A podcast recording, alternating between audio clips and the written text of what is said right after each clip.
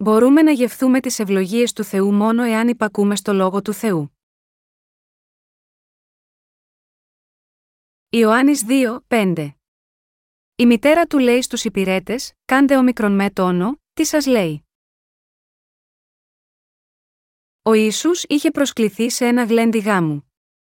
Εάν κοιτάξουμε στο λόγο του Θεού, στο Ιωάννης 2, βλέπουμε ότι ο Ισού είχε προσκληθεί σε ένα γάμο στην Κανά, μία πόλη της Γαλιλαίας. Ο Ισού παρακολούθησε την τελετή με τους μαθητές του και τη Μαρία, την κατασάρκα μητέρα του. Η γιορτή του γάμου φαίνεται ότι συγκέντρωσε αρκετούς καλεσμένους, ώστε οι υπηρέτες άρχισαν να ανησυχούν γιατί ξέμεναν από κρασί. Αναρωτήθηκαν τι πρέπει να κάνουμε, τη στιγμή εκείνη η Μαρία είπε κάτι θαυμαστό. Είπε στους υπηρέτες: Κάντε όμικρον με τόνο, τι σας πει εκείνος Ιωάννης 2, 5. Η Μαρία λέει αυτό στους υπηρέτες έχοντας στο μυαλό της τον Ιησού. Όπως ξέρετε, ο Ισού δεν ήταν γιος της Μαρίας στο πνευματικό επίπεδο. Ο Ιησούς για ένα διάστημα μόνο χρησιμοποίησε το σώμα της Μαρίας ως μέσο για να έρθει σίγμα αυτό τον κόσμο. Στο Λουκάς κεφάλαιο 1, βλέπουμε ότι ένας άγγελος εμφανίστηκε σε μία Ιουδαία Παρθένο μία ημέρα και της είπε «Και ο άγγελος, όταν μπήκε μέσα προς αυτήν, είπε «Χαίρε, χαριτωμένη ο Κύριος μαζί σου ευλογημένη είσαι εσύ ανάμεσα στις γυναίκες». Λουκάς 1 και 28 Αυτή η Παρθένος ήταν η Μαρία. Ευλογημένη να είσαι Μαρία. Ένα μωρό θα γεννηθεί από εσένα. Θα τον ονομάσεις Ιησού. Προφανώς αυτό δεν γινόταν σε ανθρώπινο επίπεδο. Έτσι η Μαρία απάντησε πως είναι δυνατόν κάτι τέτοιο, δεν γνώρισα άντρα. Πώς μπορώ να γεννήσω ένα παιδί, ωστόσο, ο άγγελος Γαβριήλ είπε: Η συγγενής σου η Ελισάβετ είναι επίσης έγκυος κατά τον λόγο του Θεού. Μέσα από το σώμα σου θα έρθει στον κόσμο ο σωτήρας Ιησούς. Αυτή ήταν η εκπλήρωση του λόγου του Θεού μέσω της Μαρίας, όπως προφητεύτηκε από τον Ισαία 700 χρόνια πριν την γέννηση του Ιησού. Έτσι, αφού άκουσε καθετή, η Μαρία δέχτηκε το λόγο που της έδωσε ο άγγελος μέσα στην καρδιά της και είπε: Ιδού η δούλη του κυρίου. Α γίνει σε μένα σύμφωνα με τον λόγο σου. Και ο άγγελος αναχώρησε από αυτή. Λουκάς 1, 26, 38. Η Μαρία έδωσε ζωή στον Ιησού όταν ήταν μωρό, δέκα μήνες μετά από τον Ευαγγελισμό της Θεοτόκου. Όταν ο Ισού γεννήθηκε, τρεις μάγοι από την Ανατολή ήρθαν όπως και οι βοσκοί. Οι άγγελοι από τον ουρανό υμνούσαν λέγοντας: Δόξα εν υψίστη Θεό και επίγει ειρήνη εν ανθρώπης ευδοκίας. Λουκά 2 και 14. Η Μαρία είδε στη ζωή της πολλά έργα του κυρίου. Έτσι, η Μαρία γνώριζε ότι ο Ιησούς ήταν ο γιος του Θεού, αν και είχε γεννηθεί από αυτήν. Για το λόγο αυτό, η Μαρία είπε και πίστευε, όμικρον με τόνο, τι σας πει κάντε το Ιωάννης 2, 5, όταν το κρασί στέρεψε. Η Μαρία μπορούσε να το πει αυτό επειδή είχε πίστη στον Ιησούς στο μυαλό της και επίσης επειδή ο Ιησούς ήταν κοντά της. Όμικρον με τόνο, τι σας πει κάντε το. Σήμερα, προσπαθώ να σας πω ένα πολύ απλό αλλά με βαθύ νόημα μήνυμα.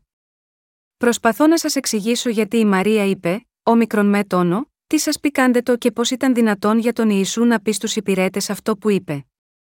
Η Μαρία γνώριζε ακριβώς τον Μεσσία, που είχε έρθει για να ελευθερώσει όλη την ανθρωπότητα από όλες τις αμαρτίες. Για να το πούμε διαφορετικά, ήξερε ότι αυτός ο Ιησούς δεν ήταν ένας απλός άνθρωπος αλλά ο Θεός ο σωτήρας που είχε έρθει σε ανθρώπινη σάρκα. Ήξερε ότι ήταν Θεός. Έτσι μπορούσε να πει, όμικρον με τόνο, τι σας λέει κάντε το, και την ίδια στιγμή ο Ιησούς άκουγε τι είχε πει η Μαρία. Η περιοχή της Παλαιστίνης όπου ζούσαν οι Ιουδαίοι, είναι μια ερημική περιοχή. Εξαιτίας αυτού, φορούν σανδάλια και καλύπτουν τα πρόσωπά τους και τα κεφάλια τους με υφάσματα και καπέλα. Το κάνουν αυτό επειδή υπάρχει πολύ σκόνη σίγμα αυτή την περιοχή όπως και πολύ ηλιοφάνεια.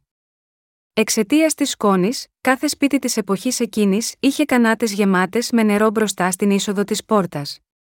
Όταν έρχονταν οι καλεσμένοι, οι υπηρέτες πήγαιναν αμέσως έξω για να προσφέρουν μία κανάτα με νερό να πλύνουν τα χέρια τους και τα πόδια τους.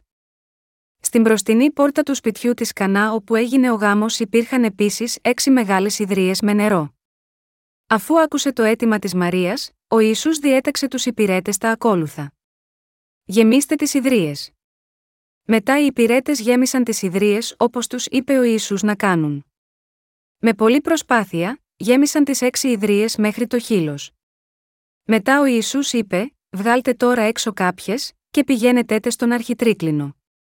Οι υπηρέτες έβγαλαν έξω κάποιες από αυτές και τις πήγαν στον αρχιτρίκλινο. Όταν ο αρχιτρίκλινος δοκίμασε το νερό που είχε γίνει κρασί, φώναξε τον γαμπρό και είπε: Συνηθίζεται στη γιορτή του γάμου να φέρνουν πρώτο το καλό κρασί και αργότερα να φέρνουν το κατώτερο. Πώς γίνεται το κρασί να είναι καλύτερο τώρα, πώς είναι δυνατό αυτό, οι μόνοι που ήξεραν την απάντηση σίγμα αυτές τις ερωτήσεις ήταν ο Ισού, η Μαρία και οι υπηρέτε. Είναι γραμμένο ότι ο αρχιτρίκλινος είχε δοκιμάσει το νερό που έγινε κρασί, και δεν ήξερε από πού προήλθε αυτό, αλλά οι υπηρέτε που έβαλαν το νερό ήξεραν, Ιωάννης 2, 9. Αγαπητά μου αδέλφια, τι είναι άραγε αυτό που ο Θεός προσπαθεί να μας πει μέσω αυτού του γεγονότος, στην πίστη μας στον Χριστό ω σωτήρα μας, είναι σημαντικό για μας να γνωρίζουμε ποιος είναι ο Ιησούς πραγματικά. Ποιος νομίζετε ότι ο Ισού είναι, τι πιστεύετε ότι είναι αληθινό γάμα γιώτα αυτόν, αυτό είναι το πρώτο βήμα στην πίστη μας. Πιστεύουμε στον Ιησού. Ποιος είναι ο Ιησούς περισσότερο από αυτό, τον γνωρίσατε ως έναν απλό άνθρωπο, ή είναι ένας από τους τέσσερις σοφούς της ιστορίας του κόσμου, ή μήπως θεωρείτε για εκείνον ότι είναι απλά ένα άτομο με σπουδαίο χαρακτήρα, ή κάποιος γνώστης, ένας πατριώτης, ένας επαναστάτης ενάντια στις παραδοσιακές θρησκείες, είναι ένας επιστήμον, μυθιστοριογράφος, ή ένας καλλιτέχνης. Ποιος είναι ο Ιησούς για σένα; Το σημερινό βιβλικό ανάγνωσμα του Ιωάννη κεφάλαιο 2 μιλάει για το πρώτο περιστατικό στο οποίο ο Κύριος μας αποκαλύπτει τη θεότητά του αφότου ήρθε στον κόσμο. Ο Ιησούς έκανε πολλές συζητήσεις με τους Φαρισαίους και κήρυξε πολλά πράγματα αφότου έλαβε το βάφτισμα από τον Ιωάννη τον Βαπτιστή, αλλά μόνο τώρα εδώ για πρώτη φορά, αποκαλύπτει την θεότητά του. Οι υπηρέτες γέμισαν τις ιδρύε με νερό επειδή ο κύριος μας τους είπε να το κάνουν αυτό. Μετά, έβαλαν το νερό και το πήγαν στον αρχιτρίκλινο ακριβώς όπως τους είπαν να κάνουν. Ο αρχιτρίκλινος δοκίμασε το νερό που έγινε κρασί, και είπε: Τι υπέροχο κρασί. Ποιος κρατούσε το καλό κρασί μέχρι τώρα και το βγάλατε έξω αυτή την στιγμή, με τον τρόπο αυτό, ο κύριος μας έδειξε ένα θαύμα μετατρέποντας το νερό σε κρασί. Τι γνωρίζετε σχετικά με τον Ιησού, το νόημα του ονόματος Ισού είναι το μοναδικό που θα ελευθερώσει το λαό του από όλες τους τις αμαρτίες, Ματθαίος 1 και 21. Ποιος είναι ο Ισού ουσιαστικά όμως, είναι ο γιος του Θεού. Είτε είναι ο γιος του Θεού ή ο ξάδερφος του Θεού, ας το αφήσουμε αυτό από το περιορισμένο μας μυαλό. Αυτό που ρωτώ είναι ποιος είναι ο Ιησούς στην ουσία, όταν εξετάζουμε κάτι, δεν αναζητούμε τι είναι αυτό στην ουσία του, είτε είναι φυτό είτε ζώο, δεν έχουμε την περιέργεια μέσα στην καρδιά μας να γνωρίσουμε την πραγματική της φύση, ακριβώς το ίδιο, έχουμε την περιέργεια ποιος είναι ο Ιησούς. Ο Ιησούς είναι Θεός. Είναι ο Θεός ο δημιουργός του σύμπαντος και καθετή σίγμα αυτό. Έφτιαξε όχι μόνο εμένα ή εσένα αλλά επίσης όλα τα φυτά, όλα τα ζώα σίγμα αυτή τη γη και σε όλο το σύμπαν. Ο Ισού είπε να βάλουν το νερό στον αρχιτρίκλινο αφού οι υπηρέτες είχαν γεμίσει τις έξι ιδρύες μέχρι επάνω με νερό. Οι υπηρέτες πήγαν το νερό στον αρχιτρίκλινο όπως ο Ιησούς να κάνουν. Μετά, ανακάλυψαν ότι το νερό μετατράπηκε σε πολύ καλό κρασί. Αγαπητά μου αδέλφια, είναι πιθανόν να γίνει ένα τέτοιο θαύμα, συνηθίζεται όλοι οι μάγοι σίγμα αυτό τον κόσμο να χρησιμοποιούν τις ψευδεστήσεις. Ωστόσο, το ότι ο Ιησούς μετέτρεψε το νερό σε κρασί είναι μία πραγματικότητα. Μόνο ο Ιησούς μπορεί να μετατρέψει το νερό σε κρασί και να το δώσει σε εμάς. Αυτό που εννοώ είναι ότι δεν υπάρχει κανείς άλλος σωτήρας για εμάς εκτός από τον Ιησού Χριστό. Ποιος είναι ο Ιησούς, είναι ο αληθινός Θεός που έχει δημιουργήσει εσένα και εμένα και επίσης μας ελευθέρωσε από την αμαρτία. Εάν κοιτάξουμε το βιβλικό ανάγνωσμα στο Ιωάννης 1, 1, 3 προσεκτικά, αναφέρει ποιος είναι ο Ιησούς με σαφείς όρους. Στην αρχή ήταν ο λόγος, και ο λόγος ήταν προς τον Θεό, και Θεός ήταν ο λόγος. Αυτός ήταν στην αρχή προς τον Θεό. Όλα έγιναν διαμέσου αυτού και χωρίς αυτόν δεν έγινε ούτε ένα το οποίο έχει γίνει. Ιωάννης 1, 1, 3. Ποιος έκανε αυτό το όμορφο λουλούδι που βρίσκεται μπροστά μας, όλα τα πράγματα φτιάχτηκαν μέσω του Ιησού, όλα έγιναν διαμέσου αυτού και χωρίς αυτόν δεν έγινε ούτε ένα το οποίο έχει γίνει. Ιωάννης 1, 3, η φράση αυτού αναφέρεται στον Ιησού Χριστό, που ελευθέρωσε εσένα και εμένα από όλες μας τις αμαρτίες και δημιούργησε το σύμπαν και καθετεί επάνω σίγμα αυτό. Χωρίς τον Ιησού Χριστό, δεν θα μπορούσε να έρθει σε ύπαρξη καθετή που υπάρχει. Μέσω αυτού, δημιουργήθηκε καθετή σίγμα αυτό τον κόσμο. Αγαπητά μου αδέλφια, στο Γένεσης 1, όταν ο κύριος μας είπε: Α βλαστήσει η γη χλωρό χορτάρι, που κάνει σπόρο, και καρποφόρο δέντρο που κάνει καρπό σύμφωνα με το είδος του, του οποίου το σπέρμα να είναι μέσα του επάνω στη γη. Και έγινε έτσι. Γένεσης 1 και 11 δείχνει την ισχύ και την εξουσία του Θεού να κάνει καθετή μόνο μέσω του λόγου του. Δημιούργησε τους σπόρους, από τους οποίους βγήκαν τα λαχανικά, και μετά δημιούργησε δέντρα που βγάζουν τα φρούτα. Όταν ο κύριος είπε το λόγο του, Α βλαστήσει η γη χλωρό χορτάρι, που κάνει σπόρο, βγήκαν τα καρποφόρα φυτά. Είναι τόσο απλό. Για μας είναι αδύνατο αυτό να γίνει, αλλά για τον Θεό είναι εύκολο. Όπως ο κύριος μας είπε, έτσι ακριβώς έγινε με τον ίδιο τρόπο. Η δύναμη του λόγου του κυρίου μας που δημιούργησε τον κόσμο εξακολουθεί να είναι σε ισχύ. Γάμα γιώτα αυτό ακόμα και τώρα τα φυτά και τα δέντρα δεν πάβουν να υπάρχουν. Μάλλον, αναπτύσσονται όταν είναι ο καιρός για το καθένα, είτε βρίσκονται στα βουνά είτε στα λιβάδια. Όταν ο άνθρωπος κατασκευάζει κάτι, χρειάζονται μπουλντόζες για να ισοπεδώσουν ένα βουνό. Ωστόσο την επόμενη άνοιξη, νέα ζωή έρχεται εκ νέου στο ίδιο μέρος. Και τον άλλο χρόνο, όλο το μέρος γεμίζει πράσινο γρασίδι και δέντρα, αν και κανείς δεν έχει σπείρει τους σπόρους. Υπάρχει μεγάλη δύναμη στον αληθέντα λόγο του Θεού ώστε τα έργα του εξακολουθούν να λαμβάνουν χώρα σε όλους τους χρόνους. Ω εκ τούτου, ο κύριος μας είπε ότι μπορεί ο κόσμος να εξαφανιστεί, αλλά ο λόγος του θα μείνει αναλύωτος μέσα στον αιώνα. Επειδή ο προφορικός λόγος του Θεού είναι ακόμα μαζί μας, τα ζωντανά πλάσματα σίγμα αυτό τον κόσμο εξακολουθούν να είναι γύρω. Όλα έγιναν διαμέσου αυτού και χωρίς αυτόν δεν έγινε ούτε ένα το οποίο έχει γίνει. Μέσα σε αυτόν ήταν ζωή, και η ζωή ήταν το φως των ανθρώπων. Και το φως μέσα στο σκοτάδι φέγγει, και το σκοτάδι δεν το κατέλαβε. Υπήρξε ένας άνθρωπος αποσταλμένος από τον Θεό, που ονομαζόταν Ιωάννης. Αυτός ήρθε προς μαρτυρία, για να δώσει μαρτυρία σχετικά με το φως, για να πιστέψουν όλοι διαμέσου αυτού. Ιωάννης 1, 3, 7 Αγαπητά μου αδέλφια, την τελευταία φορά μοιράστηκα μαζί σας ένα μήνυμα σχετικά με τον Ιωάννη τον Βαπτιστή. Σήμερα θα σας πω ότι ο Ισού είναι η ζωή αυτού του κόσμου. Ήρθε να μας δώσει νέα και αιώνια ζωή ξαναδημιουργώντας και ανανεώνοντας τις ψυχές εκείνων που αρνούνται να πεθάνουν εξαιτίας των αμαρτιών τους. Ο Ισού ήρθε να καθαρίσει όλες τις αμαρτίες μας και μας συμπεριέλαβε με τους δίκαιους σύμφωνα με το θέλημα του Θεού Πατέρα. Επειδή ο Ιωάννης ο Βαπτιστής μαρτύρησε σχετικά με τον κύριο μας, που ήρθε με αυτό τον σκοπό, είμαστε σε θέση να συναντήσουμε τον Ιησού μέσω αυτής της μαρτυρίας του Ιωάννη του Βαπτιστή. Λάβαμε τη σωτηρία μας επειδή πιστέψαμε στον Ιησού. Ο Ιωάννης ο Βαπτιστής δεν ήταν ο σωτήρας. Ήταν ένας υπηρέτης του Θεού που μαρτύρησε για τον Ιησού. Στο Ιωάννης 1, 10, 12 λέει: Ήταν μέσα στον κόσμο, και ο κόσμος έγινε διαμέσου αυτού και ο κόσμος δεν τον γνώρισε. Στα δικά του ήρθε, και οι δικοί του δεν τον δέχτηκαν. Όσοι, όμως, τον δέχτηκαν, σε αυτούς έδωσε εξουσία να γίνουν παιδιά του Θεού, σε αυτούς που πιστεύουν στο όνομά του. Στο εδάφιο 14 λέει: Και ο λόγος έγινε σάρκα, και κατοίκησε ανάμεσά μας, και είδαμε τη δόξα του, δόξανο μονογενή από τον πατέρα, γεμάτος χάρη και αλήθεια. Ο Θεός που έχει φτιάξει τον κόσμο μέσω του λόγου του στην αρχή του ήρθε σε σάρκα ανθρώπου για να μας ελευθερώσει από όλες μας τις αμαρτίες. Όταν ο κύριος μας ήρθε στον δικό του κόσμο, οι δικοί του άνθρωποι δεν τον δέχτηκαν. Αλλά, έδωσε σε οποιονδήποτε δέχεται τον κύριο και πιστεύει στο όνομά του το δικαίωμα να γίνουν παιδιά του Θεού. Ποιος είναι αυτός ο Ισού για μας, είναι ο Θεός ο δημιουργός όλου του σύμπαντος. Καθετή φτιάχτηκε μέσω εκείνου. Και ο ίδιος Θεός που δημιούργησε καθετή ήρθε σίγμα αυτό τον κόσμο με σάρκα ανθρώπου για να ελευθερώσει εσένα και εμένα από όλες μας τις αμαρτίες. Και όταν αυτός έλαβε το βάπτισμα, πήρε επάνω του όλες τις αμαρτίες όλης της ανθρωπότητας, και μετά, όταν θυσιάστηκε επάνω στο Σταυρό, ελευθέρωσε εσένα και εμένα.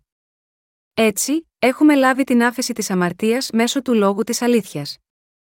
Ποιος είναι ο Ιησούς από τη δική μας προοπτική, είναι Θεός. Είναι ένας Θεός που μετέτρεψε το νερό σε κρασί. Όταν έκαναν αυτό που ο Θεός τους είπε να κάνουν, έγινε ακριβώς αυτό που εκείνος είχε σκοπό. Η Μαρία, η κατασάρκα μητέρα του Ιησού, είπε στους υπηρέτες να τον υπακούσουν, και ο Ισού από την πλευρά του είπε στους υπηρέτες τι να κάνουν. Οι υπηρέτες απλά γέμισαν τις ιδρύε μέχρι το χείλος. Το νερό έφτανε μέχρι το στόμιο. Ο Ισού τους είπε να αντλήσουν από αυτές και να το πάνε στον αρχιτρίκλινο. Οι υπηρέτες πήγαν το νερό σίγμα εκείνων όπως τους είπε. Ο αρχιτρίκλινος έμεινε εντυπωσιασμένος. Οι προσκεκλημένοι επίσης εντυπωσιάστηκαν και πρέπει να είπαν στον αρχιτρίκλινο. Κύριε, κάνατε πολύ καλά τη δουλειά σας. Αληθινά, δεν έχουμε δει ποτέ κάτι τέτοιο. Συνήθως, οι άνθρωποι φέρνουν το καλύτερο κρασί τους πρώτο και αργότερα κατώτερης ποιότητας αραιωμένο με νερό. Ωστόσο, εσύ έβγαλες το καλύτερο κρασί στο τέλος. Είσαι φοβερός άνθρωπος. Είσαι πολύ σπουδαίος. Οι καλεσμένοι χάιδεψαν στην πλάτη τον αρχιτρίκλινο επενώντας τον. Ωστόσο, είμαι σίγουρος ότι ο αρχιτρίκλινος τα είχε χάσει επειδή δεν ήξερε τι είχε γίνει. Ο αρχιτρίκλινος δεν ήξερε από πού είχαν φέρει το καλό κρασί, αλλά οι υπηρέτες ήξεραν ακριβώς τι είχε γίνει. Ήξεραν πολύ καλά ότι ένα θαύμα είχε γίνει όταν ο Ιησούς τους είπε τι να κάνουν. Ακόμα και οι μαθητές του Ιησού στην αρχή, όταν τον ακολουθούσαν, νόμιζαν ότι αυτός ήταν μόνο ένας έντιμος άνθρωπος. Αργότερα, αντιλήφθηκαν ότι δεν ήταν ένας συνηθισμένος άνθρωπος και ότι είχε τρομερή δύναμη για να λύσει κάθε πρόβλημα που είχαν. Οι μαθητές άρχισαν να πιστεύουν από τότε και μετά. Όλοι μας που έχουμε λάβει την άφεση της αμαρτίας πιστεύουμε ότι ο Ισού είναι Θεός. Και ο Ισού πραγματικά είναι Θεός. Ο Ιησούς Χριστός είναι ο δημιουργός του σύμπαντος που έφτιαξε το σύμπαν και καθετεί επάνω σίγμα αυτό. Η λέξη Χριστός σημαίνει βασιλιά των βασιλιάδων, ο Θεός όλων των Θεών. Ο Ιησούς είναι ο χρησμένος, ο προφήτης, ο αρχιερέας και ο βασιλιάς των βασιλιάδων. Ποιος είναι ο δημιουργός του σύμπαντος και κάθε πράγματος επάνω σίγμα αυτό, είναι ο Ισού Χριστός. Αυτός ακριβώς ο Ισού Χριστός ήρθε σίγμα αυτό τον κόσμο με σάρκα ανθρώπου και μας ελευθέρωσε από όλες μας τις αμαρτίες. Έτσι, όταν πιστέψουμε σίγμα αυτόν τον Ιησού Χριστό, λαμβάνουμε την πλήρη άφεση των αμαρτιών μας. Επειδή ο Ισού που ήταν Θεός ήρθε σίγμα αυτό τον κόσμο σε ανθρώπινη σάρκα για να μας ελευθερώσει από όλες μας τις αμαρτίες, λαμβάνουμε την άφεση των αμαρτιών όταν πιστέψουμε σίγμα εκείνον. Όταν πιστεύουμε στο λαληθέντα λόγο, πιστεύουμε πραγματικά στον Ιησού. Ο Ιησούς αποκάλυψε την θεότητά του εκείνη τη στιγμή. Υπάρχει κάτι άλλο που πρέπει να αναγνωρίσουμε μέσα στις καρδιές μας και να το μάθουμε. Δηλαδή, έλαβαν την αληθινή χαρά όταν ενήργησαν σύμφωνα με το λόγο του. Αν και η εντολή δεν είχε καμία σχέση με τους υπηρέτες, ένα θαύμα έλαβε χώρα όταν υπάκουσαν όπως τους είπαν διαπίστεως. Ο Θεός μας λέει αυτή την ίδια την αλήθεια. Αγαπητά μου αδέλφια, καθημερινά προσπαθούμε να επιβιώσουμε σίγμα αυτό τον κόσμο μέχρι την ημέρα που θα πεθάνουμε. Αυτή είναι η ζωή. Έχω δίκιο ή όχι, κάποιοι αρνούνται να πεθάνουν, μέχρι την τελευταία τους πνοή λένε: Όχι, δεν μπορεί να πεθάνω. Δεν κλείνω τα μάτια μου. Πεθαίνουν με τα μάτια τους ανοιχτά και κάποιοι άλλοι πρέπει να τους κλείσουν τα μάτια τους. Ανεξαρτήτως πόσο πεισματικά μπορεί όμως ένα άτομο να αρνείται το θάνατό του, όλοι μας προφανώς πάβουμε να αναπνέουμε κάποια στιγμή. Μόνο έτσι ζούμε και πεθαίνουμε φυσιολογικά. Ακόμη, εάν πιστέψουμε και υπακούσουμε στο λόγο του κυρίου μας, μας λέει ότι θα απολαύσουμε μία ζωή γεμάτη ευλογίες και χαρά. Αγαπητά μου αδέλφια, με τη μοιάζει η επιτυχημένη ζωή, πώς μπορούμε να επιτύχουμε στη ζωή μας, πρέπει να γνωρίσουμε την αλήθεια για τον Ιησού Χριστό. Και πρέπει να πιστέψουμε σε εκείνον. Πρέπει να πιστέψουμε στον Ιησού που είναι Θεός, και πρέπει να αναγεννηθούμε λαμβάνοντας την άφεση των αμαρτιών πιστεύοντας στο Ευαγγέλιο του Ήδατος και του Πνεύματος. Πιστεύοντας το βάπτισμα που ο Ιησούς έλαβε και στο αίμα που έχησε, θα λάβουμε την άφεση των αμαρτιών μας. Μόνο εάν πιστέψεις στο λόγο του Ευαγγελίου του Ήδατος και του Πνεύματος, ο Θεός θα καθαρίσει όλες σου τις αμαρτίες. Επίσης πρέπει να ακούσεις και να υπακούσεις το λόγο του Θεού, αν έχεις λάβει την άφεση των αμαρτιών σου μέσα στην καρδιά σου πιστεύοντας την αλήθεια του Ευαγγελίου του Ήδατος και του Πνεύματος. Εάν το κάνεις αυτό, θα γευθείς θαυμάσιες ευλογίες από τον Θεό. Εάν λοιπόν ο Θεός σου λέει κάτι, πρέπει να το πιστέψεις και να το ακολουθήσεις με αυτόν τον τρόπο. Αν ο ίδιος μπορεί να μην αντιλαμβάνεσαι το Ευαγγέλιο του Ήδατος και του Πνεύματος, μπορείς να ακούς το λόγο του Θεού που κηρύσσεται στην Εκκλησία του Θεού. Όταν ο λόγος μιλάει με αυτόν τον τρόπο, πρέπει να τον ακούς να τον πιστεύεις και να υπακούς. Όταν το κάνεις αυτό, σίγουρα θα λάβεις την συγχώρεση των αμαρτιών σου. Ζούμε τώρα τη ζωή μας δικαίως επειδή έχουμε λάβει την άφεση των αμαρτιών μας στην Εκκλησία του Θεού. Μέσα στην Εκκλησία του Θεού υπάρχουν Άγιοι. Αν και υπάρχουν πολλοί Άγιοι μέσα στην Εκκλησία του Θεού, δεν απολαμβάνουν όλοι τα θαύματα του Θεού στη ζωή τους. Τότε, ποιοι είναι οι άνθρωποι που απολαμβάνουν τις ευλογίες από τον Θεό όπως οι υπηρέτες στο σημερινό ανάγνωσμα, εκείνοι που υπακούν στον λόγο του Θεού και πιστεύουν και ακολουθούν ακριβώς τις οδηγίες απολαμβάνουν τις ευλογίες του Θεού. Αυτό είναι αλήθεια ακόμα και αν ο λόγος μπορεί να μην φαίνεται προς στιγμή να ενεργεί, όπως οι υπηρέτες που γέμισαν με νερό τις ιδρύες διαπίστεως. Οι ακόλουθοι του Θεού θα απολαύσουν θαύματα και ευλογίες όπως οι υπηρέτες, και θα συνεχίσουν να τα απολαμβάνουν καθ' όλη τη διάρκεια της ζωής τους. Αγαπητά μου αδέλφια, δεν θέλετε να ζήσετε σίγμα αυτό τον κόσμο απολαμβάνοντας τα θαύματα στην Εκκλησία του Θεού και λαμβάνοντας την άφεση των αμαρτιών σας, πραγματικά ελπίζω όλοι σας να μπορέσετε να γίνετε τέτοιοι υπηρέτες. Αν και οι υπηρέτες πραγματικά δεν γνώριζαν τίποτα, είδαν το θαύμα επειδή έκαναν αυτό που τους είπαν. Επειδή έκαναν έτσι, οι υπηρέτες ανακάλυψαν ποιος ήταν ο Ιησούς πραγματικά. Ανεξαρτήτως του τι ο Ιησούς μας λέει να κάνουμε, χρειάζεται να πιστέψουμε ότι εάν κάνουμε όπως μας λέει αυτός, τα πράγματα θα ακολουθήσουν το δικό του σχέδιο. Αν και ο αρχιτρίκλινος δεν ήξερε τι είχε γίνει, οι υπηρέτες ήξεραν τι είχε γίνει. Πρέπει να έχουμε πίστη όπως αυτή των υπηρετών της σημερινής βιβλικής περικοπής. Αγαπητά μου αδέλφια, εάν επιθυμούμε να ζήσουμε πραγματικά ευλογημένες ζωές, χρειάζεται να γίνουμε άντρες και γυναίκες πίστης. Τι είδους πίστης, χρειάζεται να έχουμε πίστη στο λόγο του Θεού. Οι πιστοί στο Ευαγγέλιο του Ήδατος και του Πνεύματος πρέπει επίσης να είναι άνθρωποι υπακοή στον Θεό. Αγαπητά μου αδέλφια, εάν πιστεύετε ότι η Εκκλησία του Θεού συμμερίζεται το λόγο του Θεού, ακούστε και ακολουθήστε τις οδηγίες και τα κηρύγματα των υπηρετών του Θεού, που είναι η προκάτοχή σας στην πίστη. Εάν πιστεύετε και ακολουθείτε το λόγο του Θεού, θα απολαύσετε πολλές ευλογίες του Θεού, τόσο μεγάλες όσο και μικρές. Προκειμένου να μας διδάξει αυτό το μάθημα, ο Κύριος μας κατέγραψε αυτά τα γεγονότα μέσα στη βίβλο.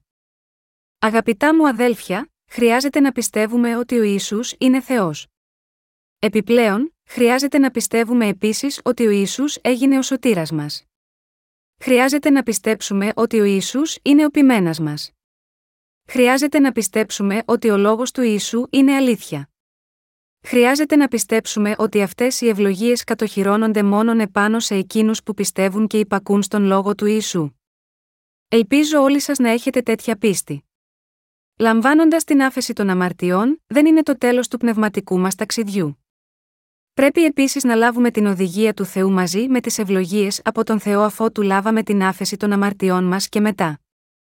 Πρέπει να αναπτυχθούμε σε τέτοιους ανθρώπους πίστης. Ελπίζω όλοι σας να μπορέσετε να γίνετε τέτοιου είδους πιστοί. Αγαπητά μου αδέλφια, ελπίζω πραγματικά να ζήσετε τις ζωές σας με αληθινή πίστη. Κοιτάξτε τους υπηρέτες της γιορτής του γάμου. Αν και δεν είχαν αίσθηση του τι κάνουν, γέμισαν τις ιδρύες μέχρι επάνω με νερό όπως ακριβώς ο Ιησούς τους είπε να κάνουν. Και άντλησαν από αυτές τις ιδρύες και πήγαν το νερό στον αρχιτρίκλινο όπως τους είπε. Δεν νομίζετε ότι οι καρδιές των υπηρετών θα ήταν ανήσυχες, μπορεί να είχαν αμφιβολία και να είπαν, να πάρει. Αν αυτό δεν λειτουργήσει, πολλοί άνθρωποι θα δυσανασχετήσουν σήμερα. Τι θα γινόταν αλήθεια, εάν οι καλεσμένοι πραγματικά ελάμβαναν νερό ενώ περίμεναν κρασί, εάν το νερό δεν είχε μετατραπεί σε κρασί στην πραγματικότητα, όλοι οι υπηρέτες θα είχαν μεγάλο πρόβλημα εκείνη την ημέρα. Ο Ιησούς θα βρισκόταν σε αμηχανία όπως και η μητέρα του. Αγαπητά μου αδέλφια, ο κύριος μας ήταν Θεός ισχύως και εξουσίας που φρόντισε για το πρόβλημα της έλλειψης του κρασιού με ένα του λόγο. Σας ενθαρρύνω να πιστέψετε στον Ιησού ως Θεός σας. Πρέπει να ζούμε μέσω της πίστης μας στον Θεό. Όμικρον με τόνο, τι είναι ανθρωπίνω αδύνατο μπορεί να λυθεί εάν οδηγούμαστε δια πίστεως στο λόγο του Θεού και ζούμε μία ζωή πίστης μέσα στην Εκκλησία του. Όταν πιστεύουμε και ακολουθούμε τον Ιησού, απολαμβάνουμε τις ευλογίες και την δύναμή του στις ζωές μας. Ελπίζω ο Θεός να σας δώσει την ευλογία της πίστης στον λόγο του Θεού. Ελπίζω να απολαύσετε την πνευματική σας ανάπτυξη και τις θαυμαστές ευλογίες του Θεού μέρα με την ημέρα καθώς διαβάζετε αυτό τον λόγο. Η ανθρώπινη φιλοσοφία λέει να ζούμε πεισματικά χωρίς τον Θεό. Ανεξαρτήτως πόσο πολύ ένα άτομο βασίζεται στον εαυτό του, όλοι οι άνθρωποι είναι περιορισμένοι. Η ζωή ξεκινάει όταν γεννιόμαστε στα 4, στα 2 όταν μεγαλώνουμε και στα 3 όταν γεράσουμε. Δεν υπάρχει καμία αληθινή πρόοδος μέσα στη ζωή. Ωστόσο, ο Θεός δεν εργάζεται έτσι. Ο μόνος αληθινός τρόπος που έχει προετοιμαστεί για εμάς είναι να αναγεννηθούμε μέσω της πίστης στο λόγο του. Το να πιστέψουμε στην αλήθεια του λόγου του Θεού σημαίνει να πιστέψουμε στον Θεό. Δεν πρέπει να πιστεύουμε σε περίεργα όνειρα, οράσεις ή ψευδεστήσεις. Μερικές φορές ακούμε διάφορους ήχους όταν οι καρδιές μας είναι αδύναμες. Όλα είναι περισπασμοί και είναι ανώφελοι. Οι ευλογίες έρχονται από την πίστη μας στο γραπτό λόγο της αλήθειας. Θα αναγεννηθείς όταν πιστέψεις στο γραπτό λόγο του Θεού. Θα ευλογηθείς σύμφωνα με το λόγο όταν πιστέψεις στο γραπτό λόγο. Ο Θεός κατέγραψε τι συνέβη στο παρελθόν με σκοπό να συναντηθεί μαζί μας μέσω αυτού του λόγου.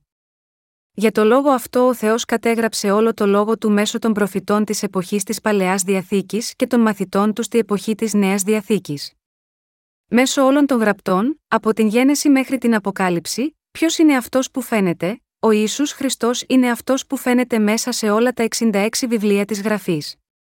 Κάθε ένα βιβλίο των γραφών είναι συνδεδεμένο με τον Ιησού Χριστό. Πρέπει να πιστεύουμε στο γραπτό λόγο του Θεού. Όταν πιστεύουμε στο λόγο του Θεού, πιστεύουμε στον Θεό, συναντιόμαστε με τον Θεό και λαμβάνουμε τις ευλογίες από τον Θεό. Αυτό γίνεται επειδή ο κύριος μας έχει έρθει σε εμάς μέσω αυτού του λόγου. Ο κύριος μας είναι ο Θεός του κόσμου. Αγαπητά μου αδέλφια, το πιστεύετε αυτό, ναι. Εγώ σας προτρέπω να το πιστέψετε. Αγαπητά μου αδέλφια, κρατήστε την πίστη σας και προσεύχεστε για τους απίστους καθώς τους οδηγείτε στον Θεό. Σύμφωνα με την πίστη σας, να έρχεστε στην Εκκλησία του Θεού και να ακούτε το λόγο όσο συχνά μπορείτε. Θα απολαύσετε την εμπειρία θαυμάσιων θαυμάτων όταν ο λόγος σας γεμίσει εξ ολοκλήρου μέσα στις καρδιές σας μέχρι να ξεχυλίζει. Αγαπητά μου αδέλφια, η μεγαλύτερη ευλογία σίγμα αυτό τον κόσμο είναι να αναγεννηθείς μέσω της πίστης στο Ευαγγέλιο του Ήδατος και του Πνεύματος, που είναι ο λόγος του Θεού. Η βίβλος λέει ότι δεν θα ζήσουμε με άρτο μόνο αλλά με κάθε λόγο που έρχεται από το στόμα του Θεού. Δεν υπάρχει τίποτε πιο γλυκό από το να ακούμε το λόγο του Θεού. Μία δεύτερη ευλογία για εκείνους που έλαβαν την άφεση των αμαρτιών τους είναι η ευλογία να ακούνε το λόγο του Θεού. Όταν ακούμε το λόγο του Θεού, το άγιο πνεύμα μέσα μας, μας πληρώνει σύμφωνα με το λόγο του Ευαγγελίου του Ήδατος και του Πνεύματος, που είναι ο λόγος του Θεού. Ακριβώς έτσι. Πραγματικά έτσι γίνεται. Το πνεύμα μας ενθαρρύνει να έχουμε πίστη στον λόγο του Θεού. Ελπίζω ότι πραγματικά θα πιστέψετε στο λόγο του Θεού και πραγματικά θα υπακούσετε σίγμα εκείνων όπως έκαναν οι μαθητές. Αν κάνετε έτσι, θα λάβετε τις ευλογίες του Θεού για το υπόλοιπο της ζωής σας.